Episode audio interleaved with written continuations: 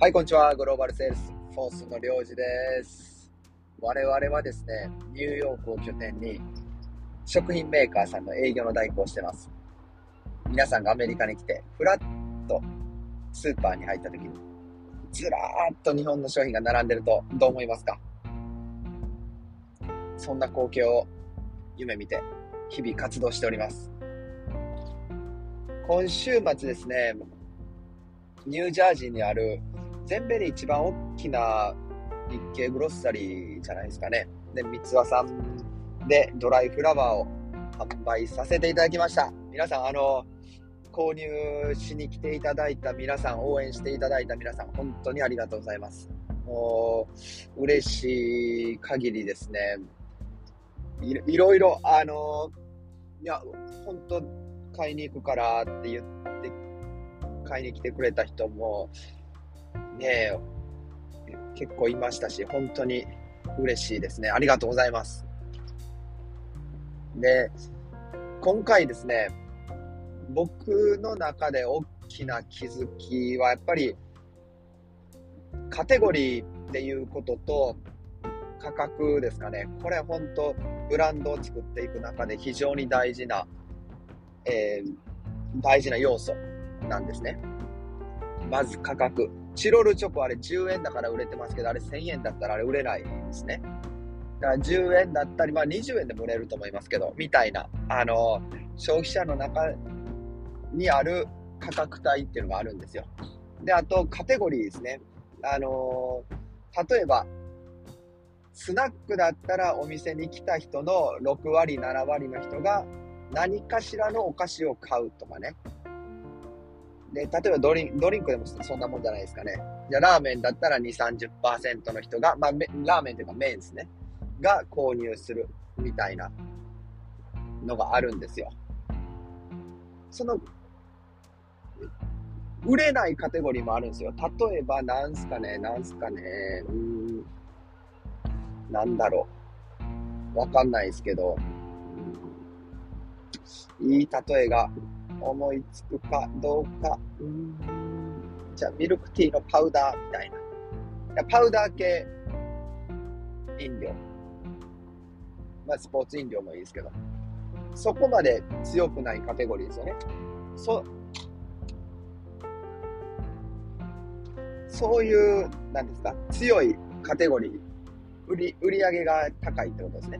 カテゴリー、弱いカテゴリーっていうのがあるんですよ。で、今回のチャレンジは、もともと食品スーパーさんですから。で、特に花を売ってますって大々的に宣伝してるスーパーではないです。例えば、トレーダー・ジョーズだと、もう入り口入って左側にいっつも花並べてるんですよ。だから花も買えるスーパーなんですね。っていうのは消費者の中でこう、トレジョ行く人の中では認識されてますよ。あそこ行ったら花、ブーケ買えるみたいな。花束が買える。けど、今回、ポップアップさせていただいた三つ輪さんはそういう展開にはされてないですよ。日本のものが、どこの店舗よりも、どこのお店よりも多く揃うっていう売り方。であと、フードコートがあって、日本を楽しめる場所みたいなお店なんですね。その中でのチャレンジ。花というカテゴリーを売ってみる。これは非常に勉強になりましたね。やっぱり、あの、週末でどれぐらい来たんですかね。日曜日は雪降ってたので少なかったと思いますけど、4、5千、6千人ぐらいの人がお店土日で来たんじゃないですかね。で、その中で、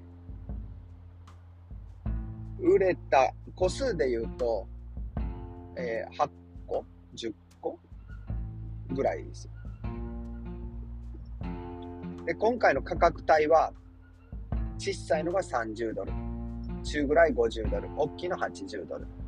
まあ、50ドルと80ドルは、大きさというより、えーバラが入ってるとか、その中の花の違いの方が大きかったですけどね。で、そういうのがあって、で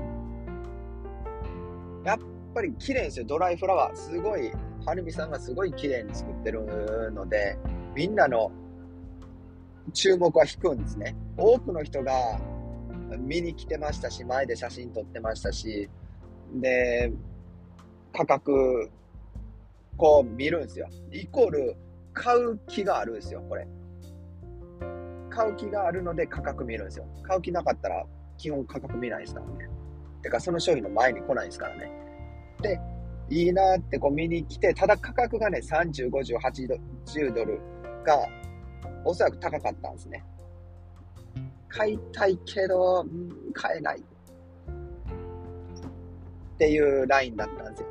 僕の中で3つよ価格帯を用意したら、え真ん中のが一番売れて、下のがまあそこそこ売れて、上のはまあまあまあ、そんなにみたいな。まあ、組み合わせ方にもよりますけど、まあそういうイメージなんですよ。で、どういう反応かなと思ったら、やっぱりさ、あの、やっぱり30ドルが売れましたね。ってことは、次やる手としては、15ドル、30ドル、50ドルのラインですね。10やっぱり20ドル以下のは作るべきですね。あの、グロッサリーで展開するのであれば。というのも、小売店なので、3ドル、1ドル、2ドル、3ドル、まあ、10ドル以下のがいっぱい揃って、それをみんな買っていくんですよ。その中に、やっぱ50ドル、30、50、80っていうのは高いですね。だハードルが高いです。なので、1ドル、15ドルっていうのを作って展開すると、15ドル、30ドルのこの辺がしっかり売れてくるんじゃないかなって、イコール、うん、売り上げが上がってくるというふうにちょっと思ってるので、次のポップアップはぜひ15ドル、30ドル、50ドルのラインナップでやってみたいなと思ってますね。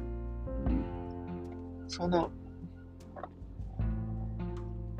で、ね、ここはもうお店次第になってきますけど、お店の経営判断ですね。今後ずっと花を展開することによって、三つ屋さんでは花を買うみたいな、そこのポジショニングを取れれば、ドライフラワー売った時のこの売り上げって大きく変わってくるんですよ。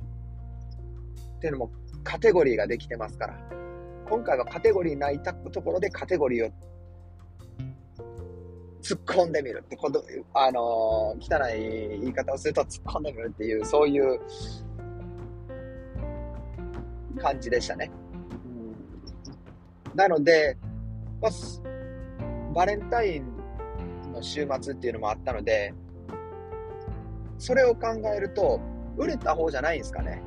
もちろん皆さん、あの、応援してくれてる友達だったり、知り合いがね、あの、応援してくれたっていうのも、が大きいですけど、それでも、今日僕バレンタイン当日でお店で他の仕事やってたら、お客さん花、カバン、バッグに、てかカゴに入れてて80度のやつ、ちょっと僕はもう涙出そうでしたね、みたいな話が。あの、需要はあるんですよ。需要はあるから、今後、うん、だか、なんていうんですか、その花を売るというより、そういうカテゴリーを作ってもいいなと思いましたね。そうすることによって、今後なんかポップアップでドライフラワーな、あのー、やった時にもっと回転が良くなると。これがカテゴリーですね、の想像っていうんですか。だから僕らが、えー、やらないといけないのは、需要があるカテゴリーだけど、そのお店が気づいてない、力入れきれてないところに提案して商品ラインナップを足していく。そこでカテゴリーの売り上げを上げていく。そうするとお店全体の売り上げが上がる。バスケットあの客単価が上がってくるんですね。そうすると、お店全体の売り上げが上がってくると。